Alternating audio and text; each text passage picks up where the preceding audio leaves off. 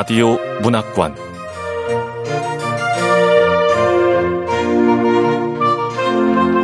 한국 단편 문학 특선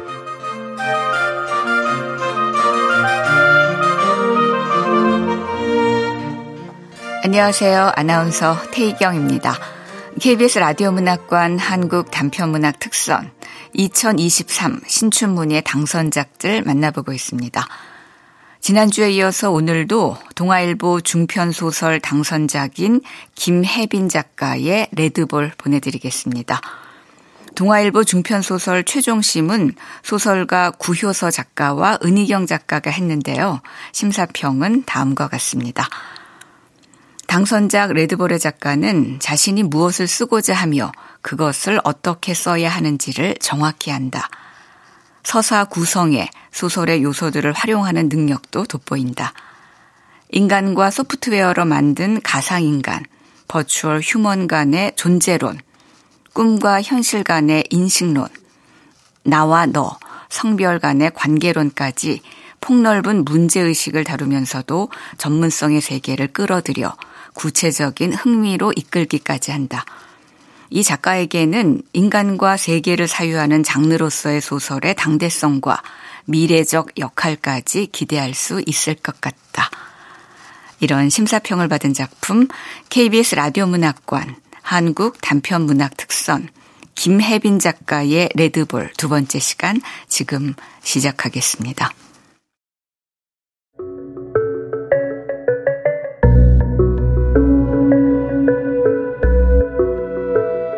레드볼 김혜빈 두 번째 티저 촬영을 위해 박차를 가하기 전 HR팀에선 워크숍을 주최했다. 워크숍 장소는 강남대로가 내려다 보이는 공유 오피스였다. 우영은 창가 앞에 서서 미니어처 같은 사람들을 구경했다. 조금 전까지 수희와 나누었던 통화 내용이 우영의 머리를 어지럽혔다. 수희는 주영의 이름을 듣자마자 반색했다.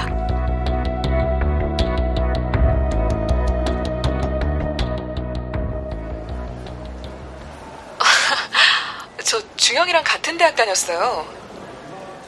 이수희 씨는 주영 씨하고 나하고 같은 회사 다녔다는 사실을 까맣게 몰랐나 보네.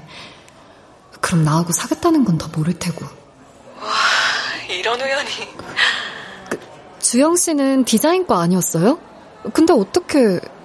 융합 콘텐츠 동아리에서 처음 안면을 텄죠. 음... 그 애니메이션도 제 아이디어 듣고 주영이가 만든 거예요. 그러니까 레드볼이 나오는 그 기이한 애니메이션도 이수희 씨의 아이디어들은 주영 씨가 오랜 시간 공들여 작업한 결과물이구나. 사람들은 다들 자기 세계에 갇혀 있잖아요. 그런 이야기를 하고 싶었어요.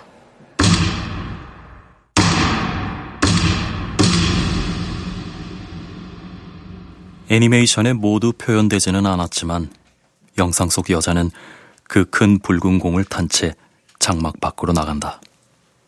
그 뒤 세상을 유랑한다. 절대 멈추지도 내려가지도 않는다. 어디에서든 미끄러진다. 그렇게 다른 세계를 향해 나아간다. 레드볼을 타고 세상 어디든 유랑하는 것. 절대 멈추지도 않고 내려가지도 않고 그렇게 다른 세계를 향해 나아가는 것. 그게 진짜 내 생각이에요.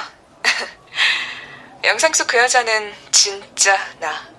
진짜 나고 내 주위의 모든 게 진짜입니다. 다른 세상으로 나가는 게 진짜 수희 씨 생각이라고? 그래봤자 지금은 진이 뒤에 서 있잖아. 저 지금 전화 끊어야 해요. 다른 현장에 단역으로 일하러 왔거든요. 주영 씨는 요새 뭐하고 살아요? 주영이요? 저도 몰라요. 연락 끊긴 지 꽤 됐어요. 아, 주영이 친구시면 나중에 우리 집에 한번 와요. 그 애니메이션 스케치 아직 집에 남아있거든요. 그럼 사사할의 영상도 주영이 찍어준 건가? 우영은 그보다 슈가를 사사하리 하던 영상도 주영이 찍어준 건지 궁금했다.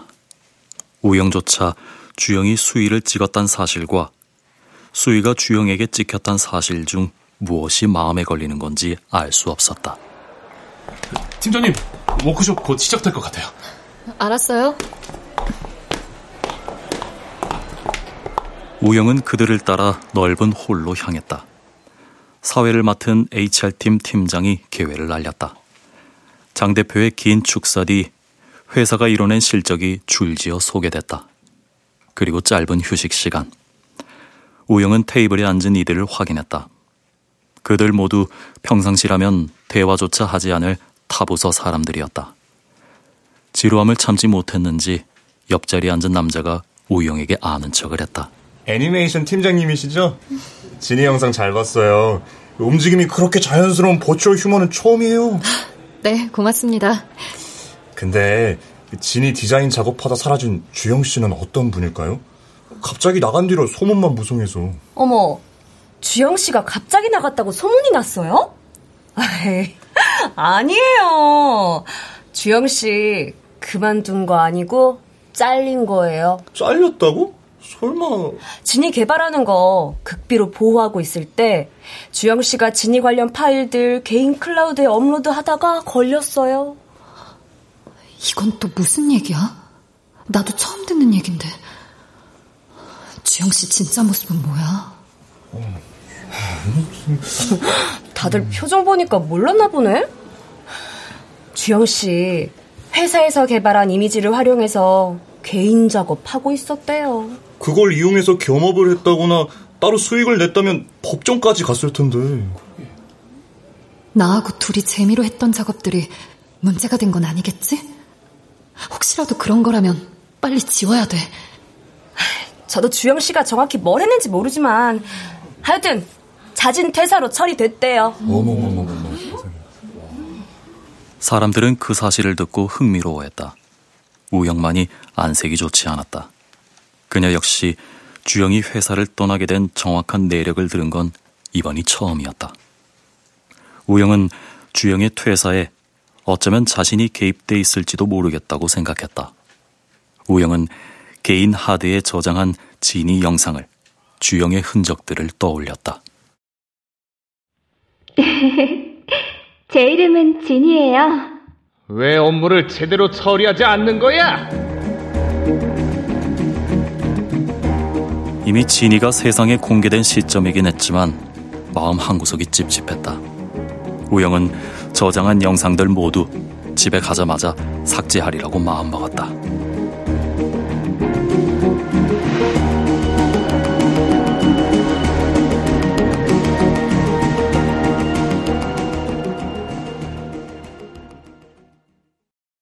워크숍이 끝난 뒤 우영은 집으로 빠르게 돌아왔다. 그녀는 노트북을 들고 침대에 누웠다.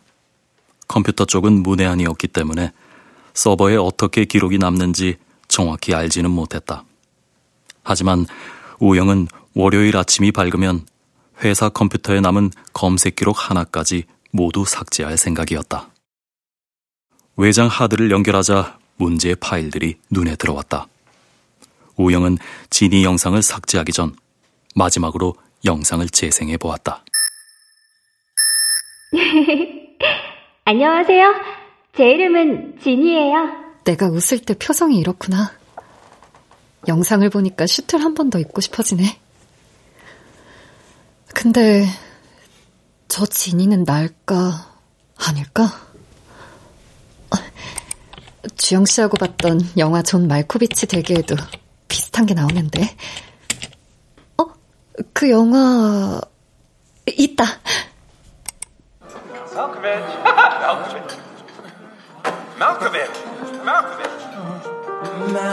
우영은 처음에 대배우의 머릿속에 들어갔다가 나오는 게 뭐가 그리 특별한지 이해하지 못했다. 하지만 존 말코비치의 삶을 경험한 사람들은 그의 인생에 빠르게 중독돼 갔다. 그들은 그게 진짜 나라고 믿었다. 그의 몸에서 영원히 살 방법을 궁리했다. 우영이 인상적으로 기억하는 건 주인공 크레이그의 아내 로테였다. 그녀는 존의 머릿속에 들어갔다가 나온 뒤 환희에 젖어 혼잣말했다. 음, 로테가 그러네. 존의 머릿속에 들어갔더니 내게 변화가 일어났어. 내가 누군지 알겠더라고. 로테의 말이 맞아. 내가 아니어야만 날 알 수 있어. 수희가 했던 말도 그렇고. 레드볼을 타고 세상 어디든 유랑하는 것. 절대 멈추지도 않고 내려가지도 않고 다른 세계를 향해 나아가는 것. 그게 진짜 나예요. 진짜 나? 우영은 한참을 고민하다가 주영에게 오랜만에 메시지를 보냈다. 예상했지만 주영에게선 답변이 오지 않았다. 기대하지 않았던 연락은 우영이 막 세 번째 영화를 틀었을 때 도착했다. 연락한 이는 박 실장이었다. 우영은 피로한 얼굴로 슬랙을 확인했다. 박 실장이 새로 만든 비밀 채널엔 각 팀의 헤드들이 초대돼 있었다. 박 실장의 메시지는 간결했다. 어, 박 실장이 이 밤에 메시지를 급한 일인가? 이거 소스 유포한 거 누구예요? 소스 유포라니? 우영은 영화를 멈췄다. 그녀는 박 실장이 보낸 링크를 클릭했다. 혹시 신종 피싱이면 어떡하나 고민하는 사이 검은 배경 화면이 떴다. 그곳엔 적나라한 포르노 배너 광고가 여럿 걸려 있었다. 우영은 망설이다가 재생 버튼을 눌렀다.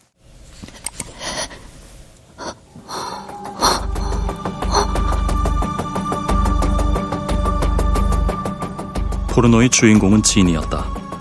진이가 여러 남자에게 둘러싸인 채 침대에 누워 있었다. 진이는 수줍게 웃었다. 그건 우영의 미소였다. 우영은 사이트를 닫았다. 그러곤 하드 장치를 열어 진이 영상을 미련 없이 삭제했다.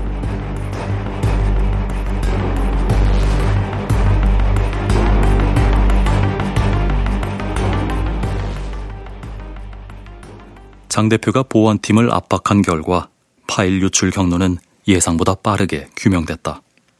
보안팀은 사원들이 공유한 파일을 타고 랜섬웨어가 유입되면서 일어날 일이라고 설명했다. 바이러스는 특정 전자 지갑에 코인을 보내지 않으면 작업한 파일에 접근할 수조차 없는 악질적인 종류였다. 장 대표는 사원들이 함께 다운받은 파일이 무엇인지 특정하기 위해 노력했다. 사원 중 누군가가 의도를 가지고 저지른 일이라면 할 수 있는 모든 법적 조치를 취할 겁니다. 다행히 우영의 컴퓨터는 멀쩡해 용의 선상에서 벗어날 수 있었다. 우영은 오전부터 비어있는 이들의 자리를 흘끗거렸다. 그 중에 승규도 포함됐다. 파일 유출범이 빨리 잡혀야지. 어수선해 죽겠어요. 파일 유출범은 무슨 그건 장 대표가 괜히 오버하는 거고 랜섬웨어 타고 유입됐대잖아요. 그걸 누가 막아요? 그래도 누군가 개인적으로 진이 영상 갖고 있었으면 그건 문제가 되죠. 방금 들어온 DM 진이 두 번째 티저 곧 나온답니다. 두 번째 티저 나오면 곧바로 가전 회사와 협력 광고한 것도 공개할 거래요. 자, 잡담 그만하고 어. 일들 합시다. 아, 예. 네. 디자인 유 팀장의 DM을 왜? 나연 배우 그만둔다던데 이야기 들은 거 있어요? 어, 금시초문이에요. 팀장님, 제가 디자인 팀으로 갈게요.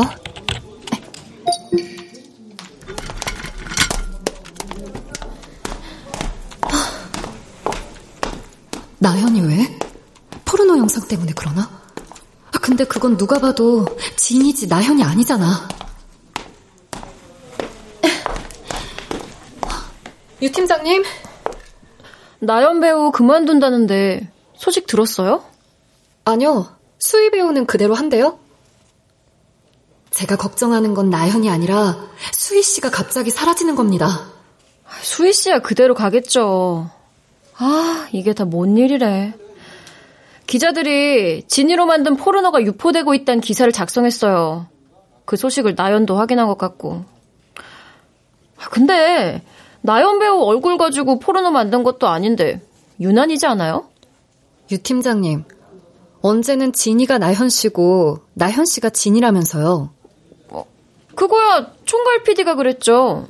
유 팀장님도 동의하셨잖아요. 저 갈게요. 아. 유 팀장도 반박을 못하네. 그나저나 진이를 이용해 포르노가 만들어질 거란 건 어느 정도 예상한 거 아니야? 그럼 미리 대비를 했어야지. 아, 짜증나. 진이의 수줍어하는 얼굴은 누가 뭐라고 해도 우영의 것이었다. 우영은 수치스럽기보단 당혹스러웠다. 승규와 장난으로 만든 영상이었기 때문에 우영은 그게 자기 얼굴이라고 주장할 수도 없었다. 하지만 모든 불쾌감은 우영이 짊어져야 했다. 몇 시간 뒤 승규가 면담을 마치고 돌아왔다. 팀장님, 저, 저 왔습니다. 그는 그날 업무가 끝날 때까지 말이 없다가 퇴근 직전 우영에게 술을 마시러 가겠느냐고 물었다. 우영은 다른 팀원들도 함께 간다면 좋다고 대답했다. 승규는 우영과 함께 리깅 팀원들을 모두 데리고 오랜만에 회사 앞 전집에 들렀다.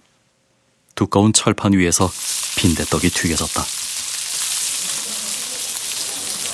진이 포르노는 지식 재산권을 침해한 거예요. 음. 어떻게든 범인을 처벌해야 해요. 맞아. 근데 누구도 진이가 성희롱당했단 표현은 쓰지 않네. 진짜 사람이 아니라는 건가? 얼굴 표정은 분명 난데. 팀장님도 좀 드세요. 나현 배우 그만둘지도 모른대요. 진이 포르노 기사 났던데 그것 때문이겠지. 이러다 아무도 진이 안 하겠다고 하면 어떡해요? 그럼 여기 있는 누구든 해야지. 너든 나든. 승규 씨가 왜 술을 마시자 그랬는지 알겠네. 이 애매한 일을 어떻게 처리할지 고민했을 거야. 사과해야 하나, 한다면 뭐라고 해야 하나. 근데 승규 씨 잘못 아닌 거 아는데, 물론 관리 소홀한 건 책임이 있지만, 그게 직접적인 원인도 아니고. 근데 난 왜 이렇게 화가 나는 걸까? 그냥 불쾌해. 내가 진이도 아닌데. 어, 내 표정이니까 난가? 모르겠다.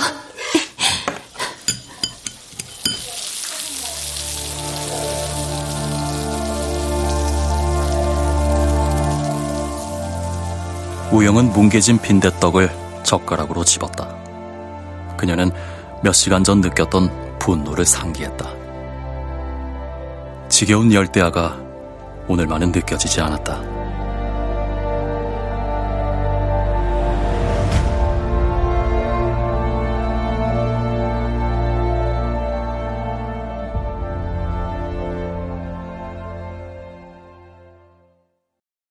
달리는 개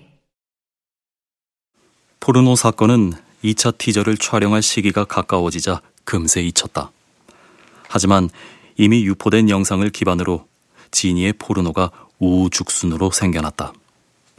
딥페이크 기술을 이용해 지니의 얼굴을 진짜 포르노에 이식하는 시기였다. 장 대표는 버추얼 휴먼과 관련한 법안도 이제 막 검토되기 시작한 참이니 새 산업의 선구자로서 어느 정도의 불편을 감수해야 한다고 역설했다. 나연은 소속사를 통해 지니와 자기 사이의 간극을 해결하지 못했다고 전했다. 결국 수위만이 남겨졌다.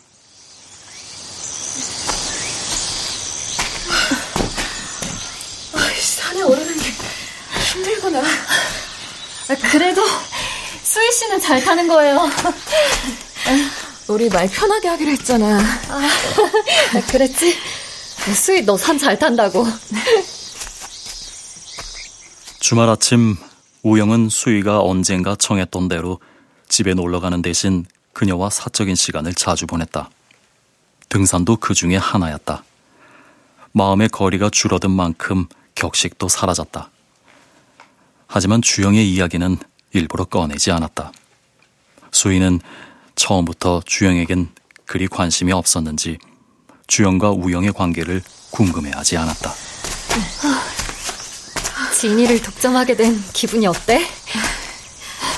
아, 첫 번째 티저 속 나연 배우의 표정은 따라하기 어려워.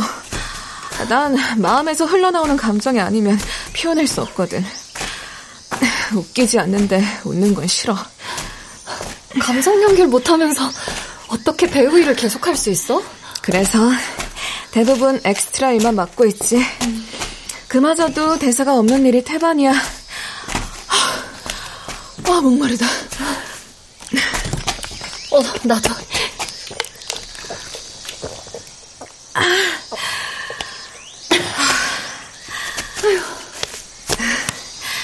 그거 알고 있어?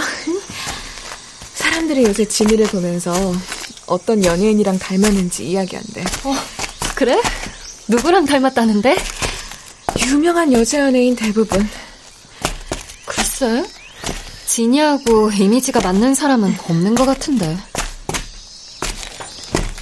특정한 사람과 닮은 문제가 될 것 같으니까 장 대표가 지니 얼굴 만들 때 강조한 게 있거든. 지니 얼굴은 초상권 침해에 걸리기 쉬워. 그러니까 현대 미인보다 고전 시대의 미인이나 이름이 알려지지 않은 연예인들을 참고해서 적절히 섞어. 그러니까 지니의 외모는 독보적인 듯 보이지만 실상은 수백 명의 얼굴을 훔친 결과야. 나 먼저 올라간다. 어? 등산은 할수록 재밌어. 수인은 처음엔 뒤에서 걸었지만 어느새 우영을 앞질렀다. 녹음이 우거져 수희의 얼굴에도 그림자가 드리웠다. 우영은 수희의 뒷모습을 사진으로 찍었다. 수희는 뒤돌아보지 않았다. 두 사람의 거리가 점점 멀어졌다. 우영은 산을 오르며 수희에게 해줄 말이 많았다. 그녀는 며칠 전 있었던 티저 콘셉트 회의를 떠올렸다.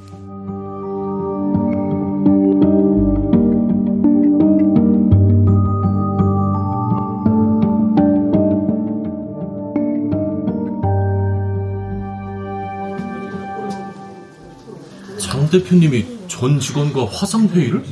왜? 전 직원에게 발언권을 주겠다는데 글쎄 모르죠.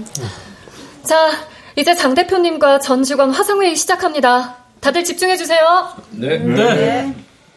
전 직원 여러분, 버추얼 휴먼 진이라는 명작을 탄생시키느라 고생이 많습니다. 최근 불미스러운 일이 생긴 건 다들 아실 겁니다. 근데 참 아이러니한 게 아, 음지에서 떠돌아다니는 지니의 포르노 덕에 회사의 인지도가 올랐습니다.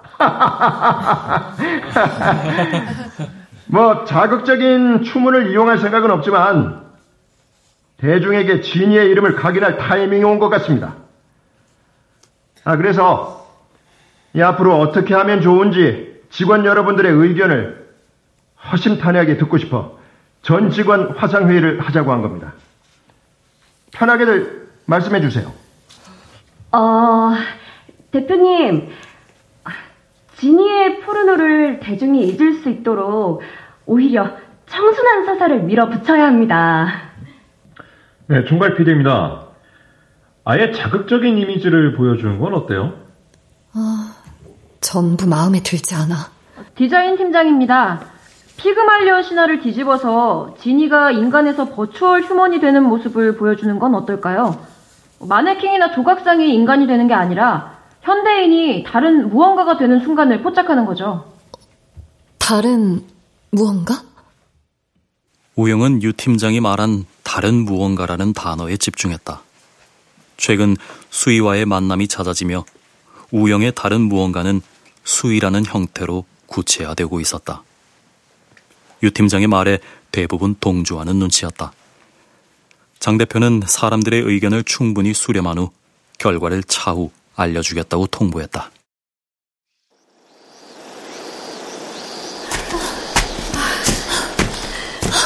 아, 왜 이렇게 빨리 올라가? 야, 정상에 올라오니까 속이 다 시원하다. 내가 수희 그림자를 밟고 있어. 어, 어, 너 왜 나한테서 멀어져? 아우, 덥다.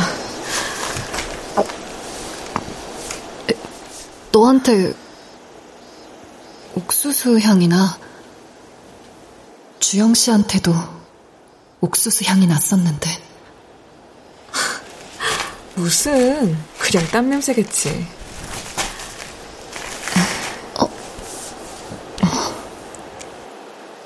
우영은 분명 달짝지근한 옥수수 냄새를 맡았다.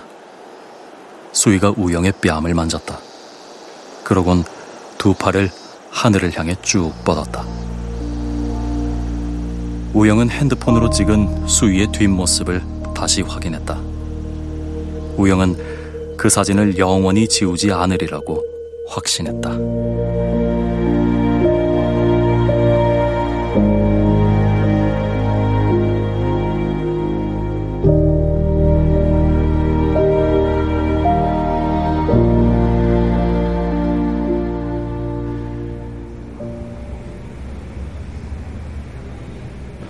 한낮 최고 기온은 35도였다. 복도 곳곳에선 간식 쓰레기가 발에 치였다. 지니의 2차 티저 발표 날이 확정된 만큼 일정은 급히 진행되고 있었다. 안녕하세요. 수고들 많으십니다. 어, 이세변님, 어서 와요. 자, 자, 빵 드세요. 다들 빵 들고 하세요. 이야, 와, 웬 빵이에요? 박스에 한가득이네. 공장 단기 아르바이트 했거든요. 뭐? 알바? 어, 돈 모아야지. 그래야 내가 좋아하는 걸 할 수 있잖아. 뭐 배우들을 위한 움직임 수업을 듣거나 요가 기계 체조를 배우는데도 돈이 필요하더라고. 기계 체조도 해? 응.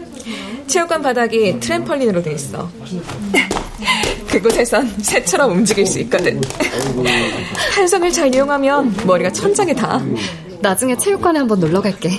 자, 5분 후에 2차 티저 촬영 들어가겠습니다. 네. 2차 티저는 유 팀장이 낸 의견을 바탕으로 진행됐다. 우영은 중앙 모니터 앞에 앉았다. 박 실장은 도착하자마자 보기와는 다르게 수위가 약삭 빠르다고 혀를 찼다. 이수희 씨 몸값 올리려고 노력 많이 하더라. 뭔 소리예요, 박 실장님? 회사에서 수희 씨한테 장기 계약 하자니까 꾸준히 단기 계약만 하겠대. 페이 올리려는 수작이지 뭐. 몸값 많이 받는 배우들이야 당연히 장기 계약 선호하겠지만 무명 배우들은 보통 단기로 끊잖아. 더 좋은 배역이 언제 생길지 모르기도 하고. 또 또 뭐요? 한 번 계약한 곳에서 아쉬운 소리를 하길 바라는 거지. 실장님. 다른 배우들한텐 그 이론이 맞는데 수희는 아니에요. 수희는 옥탑방 원룸에 살면서도 아쉬운 걸 몰라요. 느끼지도 않는다고요. 수희한테 돈은 최소한의 생계 수단입니다. 그래서 수희는 하고 싶은 게 생기면 우선 저지르고 보죠. 하고 싶을 때 하는 거. 저는 수희의 그 점이 끌리면서도 불안해요. 이봐, 우영 팀장. 내 말 듣고 있는 거야? 수희 배우가 단기 계약을 원하는 이유는 다른 하고 싶은 일이 있나 보죠. 우영은 박 실장에게 대꾸했다. 세트장 중앙에는 수위가 올라갈 조각상 받침대가 놓였다. 2차 티저는 1차 때와 달리 배우의 맨 얼굴이 나왔다. 수위의 얼굴은 아니었다. 좀 더 어리고 밝은 이미지의 배우를 일일 단역으로 고용해 그녀가 진이로 바뀌는 모습을 간단히 보여줄 계획이었다. 수위는 그 사실을 신경 쓰지 않았다. 수위의 관심은 지금 하는 일이 얼마나 재밌는가였다. 우영은 촬영 시작 전 수희에게 다가갔다.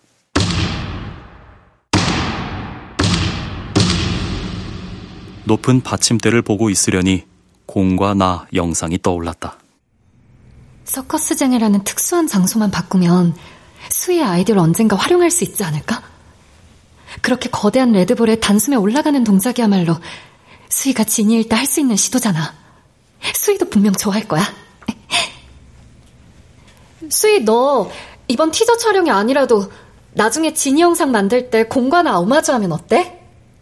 뭐? 진이가 레드볼을 탄다고? 그걸 내가 왜 해? 기대와 달리 수위는 미간을 찌푸렸다. 우영은 당황했다. 총괄 프로듀서가 촬영 시작을 알렸다. 수위는 동선에 맞춰 완벽히 연기했다. 하지만 평소보다 걸음걸이가 난폭했다. 누가 봐도 심기가 불편한 사람 같았다. 테이크 번호가 1에서 3, 다시 6으로 늘었다. 컷! 컷! 컷! 아, 이상하네. 오늘은 여기까지만 할게요. 다들 수고하셨습니다. 네, 수고하셨습니다. 총괄 프로듀서는 티저 작업이 시작된 이후 처음으로 촬영 중단을 선언했다. 결국 오늘의 주인공은 단역 배우가 독차지했다. 수인은 내일 다시 스튜디오에 오기로 약속을 잡았다. 그녀는 우영에게 인사도 없이 모션 캡처실을 벗어났다. 우영은 수희의 뒤를 쫓았다. 하지만 이미 수희는 사라지고 없었다. 우영은 집에 도착하기 전 수희에게 기분 나쁘게 미안하다고 메시지를 보냈다. 물론 수희가 왜 기분이 나빠진 건지 알지 못했다. 하지만 알고 싶었다. 한참 뒤 수희에게서 답변이 도착했다. 내가 알려준 주소로 와. 어, 여기는 기계체조 체육관?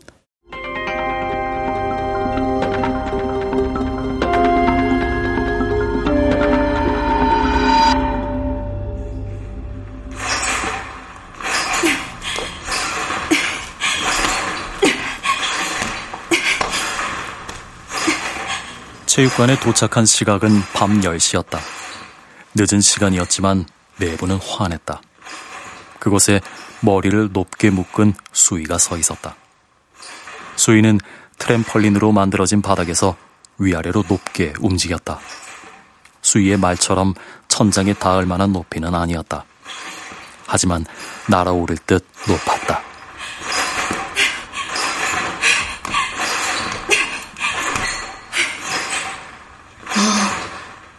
수희가 스튜디오에서 왜 그렇게 화를 냈는지 알 것 같아. 수희는 무엇이든 자기 뜻대로 이뤄내는 사람이었어. 공과 나에서 본 여자처럼 수희는 직접 그 붉은 공에 올라탈 거야. 지니의 몸이 아닌 자기 몸으로. 그 사실이 수희에겐 참을 수 없을 만큼 중요했던 거야.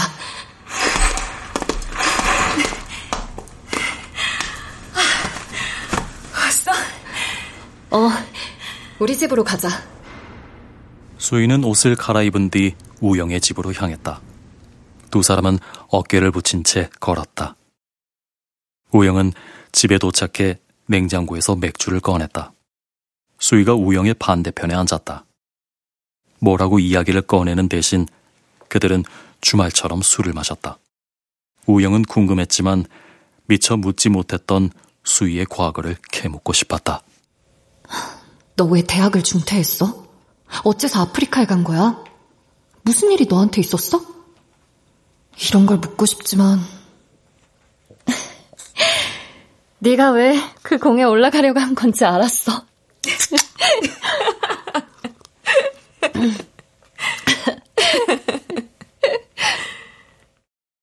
수희는 우영과 만난 이후 처음으로 웃었다. 그녀는 한참 뜸들이더니 조심스레 상의를 걷었다. 둥근 가슴 아래로 붉은 수술 자국이 길게 이어졌다. 우영은 그 흉터를 눈으로 훑었다.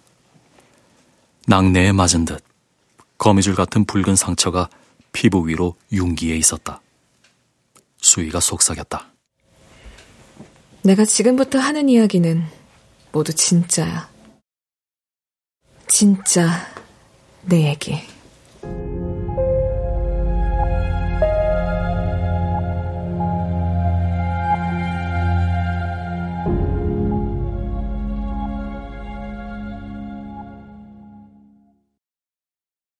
수희가 지금보다 더 어렸을 때 그녀는 연기 말고 자기가 할 수 있는 일이 아무것도 없으리라고 생각했다.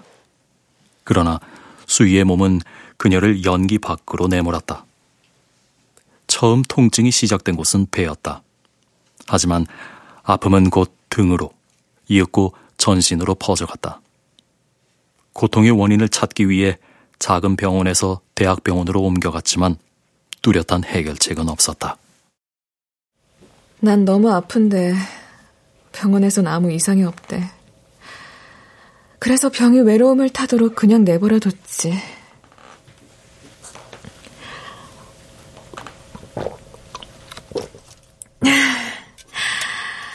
그거 알아? 배우의 배는 사람 이내 아닐 빗자를 써. 그때 날 붙든 건 같은 과 선배의 말이었어. 만약 아프지 않은 사람들을 연기할 수 있다면 정말 아프지 않게 되는 걸까? 나 역시도 어느 순간 이 고통이 거짓은 아닐까 의심했어. 겉으로 보기엔 난 그럭저럭 건강한 편이었거든. 그렇지만 죽을 만큼 아팠고, 그래서 난 진통제를 착실히 모았지. 최후의 순간을 위해 그것들을 같이 먹어서는 안 되는 약들과 함께 빠 잼통에 보관했어. 가루가 통의 3분의 2를 채웠을 무렵 수인은 드디어 병의 원인을 알 수 있었다. 다른 장기에 가려져 미처 보지 못했던 암이 그녀의 십이지장에 숨어 있었다. 암은 제법 크게 전이된 상태였다. 항암 치료를 하면서 하고 싶었던 것들, 해야만 했던 것들을 종이에 적었어. 그 중에서 첫 번째로 이루고 싶었던 일이 아프리카 여행이야. 다큐멘터리에서나 보던 이국적인 동물들을 직접 눈으로 보고 싶었거든. 특히 오릭스의 뿔에 반했어.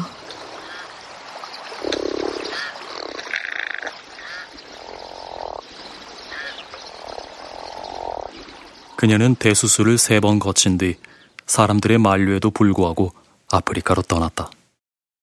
완치 판정을 어렵게 받긴 했지만 재발 가능성이 높은 상태였다.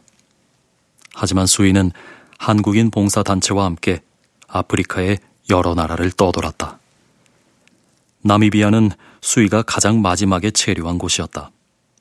수이는 나미비아의 평원을 보기 위해 투어를 찾아다니다 빈트후크 독립박물관에 근무하는 아브나와 함께 평원을 보게 되었다. 아브나란 여잔데 나보다 더 힘들어 보이는 사람은 처음이었어. 난 애가 셋이야. 나중에 결혼할 생각이라면 애는 낳지 마. 나처럼 될 테니까. 아브나는 고통스러워 보였어. 그래서 아무한테도 꺼낸 적이 없었던 내 얘기를 한 거야. 어린 나이에 큰 병과 싸운 것, 더 이상 후회하고 싶지 않아서 하고 싶은 걸 찾고 있는 것, 지울 수 없는 가슴의 흉터. 그때 아브나가 내 상처 위에 성호를 그으면서 말해줬어. 신이 널 도우셨네. 나미비아는 머물기 좋은 곳이니까 찬찬히 이곳에서 뭘 하고 싶은지 생각해봐. 어, 저기 오릭스가 있어. 그때 아브나가 소리쳤다. 수인은 그녀가 가리키는 곳을 보았다. 초식동물로 보이는 한 무리가 평원 끝자락에 나타났다. 하지만 그들이 진짜 오릭스인지는 알 수 없었다. 수이는 그래도 스마트폰으로 그 광경을 찍었다. 그게 수이의 너튜브 채널에 올라와 있는 첫 번째 영상이었다. 수이는 그로부터 며칠 뒤 주영에게서 메시지를 받았다. 수이가 나미비아 출국까지 일주일을 앞둔 시점이었다. 나는 곧 니가타에 도착할 거야. 심심하면 놀러와. 아, 다니던 회사는 그만뒀어. 하드를 정리하던 중에 수이 너와 대학 때 작업하던 애니메이션을 발견해서 연락한 거야. 애니메이션은 그때까지 미완인 상태였다. 니가타는 거대한 경마장이 있는 곳으로 유명한 지방이었다. 수이는 주영이 하는 경마장 이야기에 매료됐다. 주영은 일본을 위에서부터 아래까지 일주하며 여행 중이니 일본에서 만나는 게 어떻겠냐고 권했다. 수인은 고민 없이 수락했다. 그녀는 여러 나라를 경유한 끝에 일본에 도착했다. 수희와 주영은 만나자마자 니가타 경마장으로 향했다.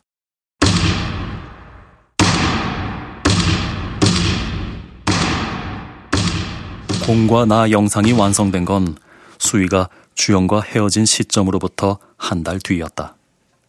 주영은 수희와 2주 정도 함께 여행하며 미완성이었던 영상을 끝내 마무리했다. 수희는 그걸 개인 채널에 업로드했다. 그녀는 가끔 나미비아를, 니가타를 그리워했다. 하지만 수희는 나미비아에도 니가타에도 돌아가지 않았다. 나미비아에서의 마지막 날, 아브나가 했던 말이 있어. 다들 아이를 기르면 어른이 된다고 하지만, 아니야. 난 더 어려지고 약해졌지. 아주 높은 곳에서 물건을 떨어뜨려 본 적 있어?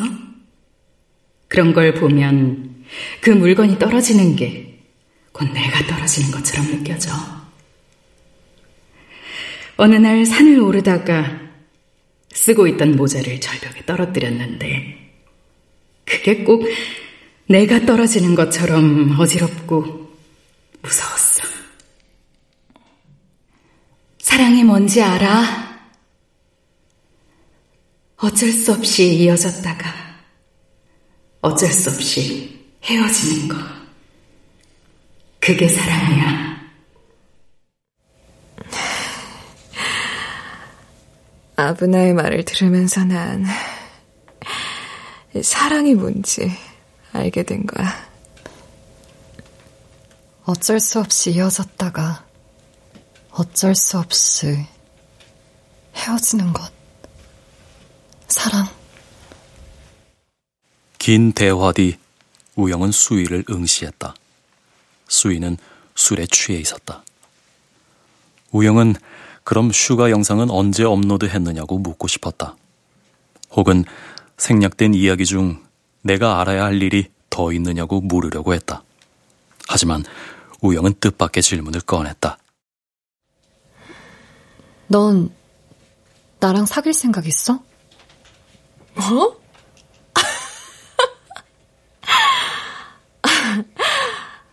난 너랑 사귀기 싫어. 넌 지금 성정체성까지 흔들리고 있는 거야. 근데 나 아니야. 난 누군가와 닮아가는 게 싫어. 난 그저 누군가를 흉내낼 뿐이라고. 만약 수희가 누군가를 흉내낸 거라면 그게 나와 주영 씨 중에서 정확히 누구를 따라한 건지 궁금해. 진이 일이 마무리되는 대로 서울을 떠날 거야. 어쩌면 한국도. 수희가 말했다. 우영은 몸이 갈라지는 것 같은 통증을 느꼈다. 수희는 하고 싶을 때 하고픈 걸 하는 사람이었다. 그래서 누군가의 원본이 될 수 있었다. 우영은 수희가 떠나기 전 마지막으로 좋은 호텔에서 함께 시간을 보내자고 청했다. 이별 여행 같은 거지? 응, 그러자. 수희는 오랜 시간 고민한 뒤 고개를 끄덕였다. 그리고 지니의 2차 티저가 나온 당일, 우영은 수희와 만나기로 한 백화점 앞에 홀로 서 있었다. 건물 전광판엔 지니의 티저가 재생 중이었다. 안녕하세요. 진이에요. 저는 뭐든 될 수 있어요. 카우보이, 우주 비행사, 의사, 파일럿, 공연한 뉴요커도 될 수 있죠? 진이는 어디든 갈 수 있고 뭐든 될 수 있습니다. 그날 수희는 약속 시간에 늦었다. 수희가 오늘 약속을 중요하게 생각했다면 한 시간이고 두 시간이고 일찍 나와 기다리고 있었을 거야. 다른 나라로 떠나지도 않고 서로를 닮아가는 과정도 좋아했겠지. 우영도 그 사실을 잘 알았다. 그날 수희는 우영을 만나는 내내 우영을 보고 있지 않았다. 호텔에서 만났던 날 이후 우영은 수희의 연락을 2주 만에 받았다. 수희는 여행 준비를 위해 집 정리를 하던 중 주영의 스케치를 막 발견한 참이었다. 주영이가 한 스케치 버리기엔 아까운데 와서 가져갈래? 어? 어, 좋아. 우영은 내키진 않았지만 좋다고 대답했다.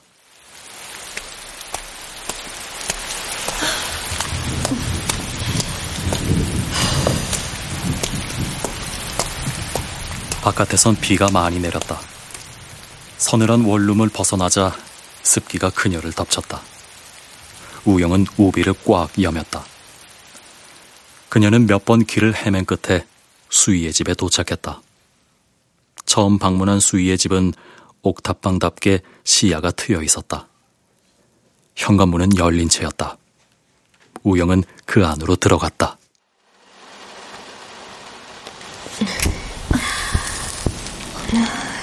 나 왔어.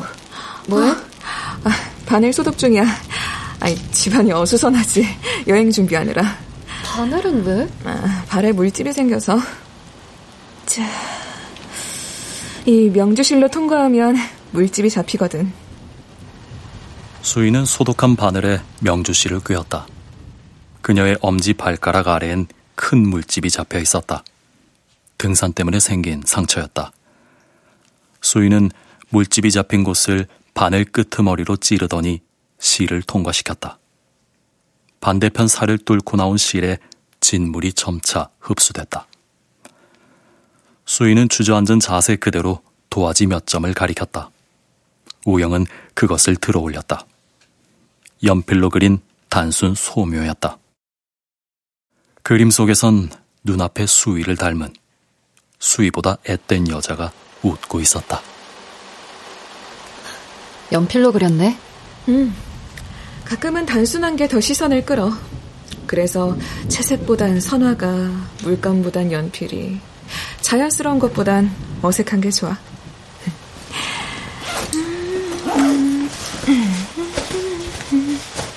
그녀는 곧 시작될 여행이 기대되는 눈치였다. 가느다란 콧노래가 축축한 옥탑방을 메웠다. 우영은 수위의 짐 위에 놓인 원기둥 장치를 들어 올렸다. 어, 이건 뭐야?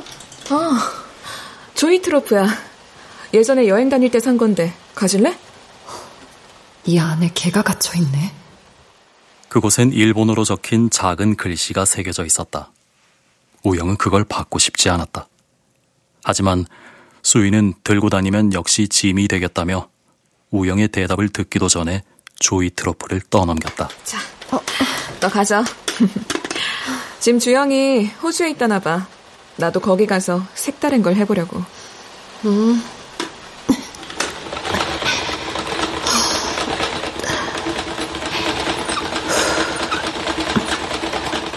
우영은 수희의 말에 집중하지 않았다.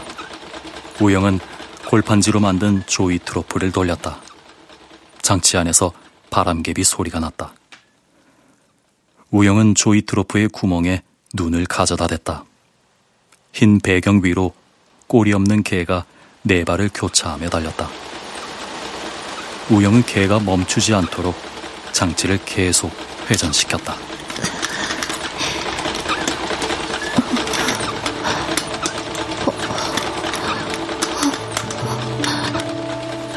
우영의 뺨 위로 바람이 불었다. 수위가 몸을 일으키는 소리가 났다. 그녀의 기척이 멀어졌다. 현관문이 닫혔다. 우영은 뒤를 돌아봤다. 개가 달렸다. 그림자는 여전히 박차를 가해 움직였다.